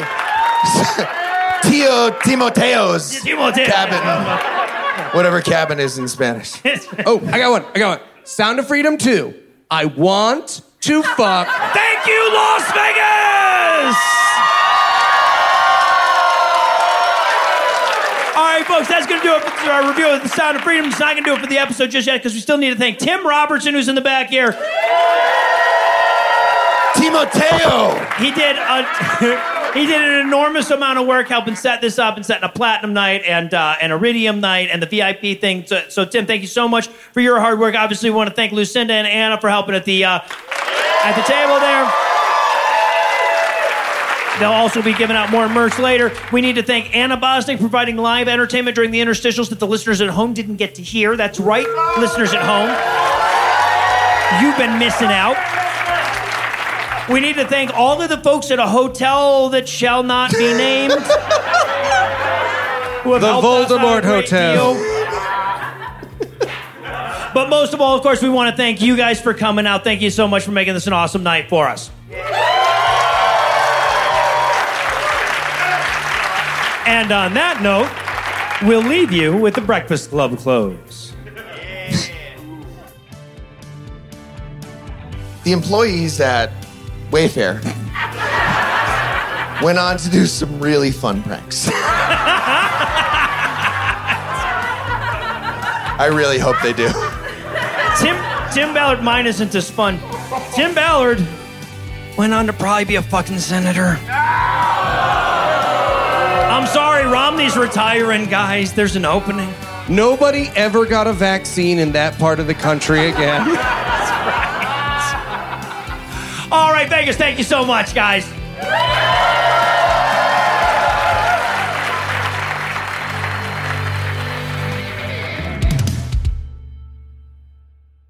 The preceding podcast was a production of Puzzle and a Thunderstorm, LLC. Copyright 2023. All rights reserved.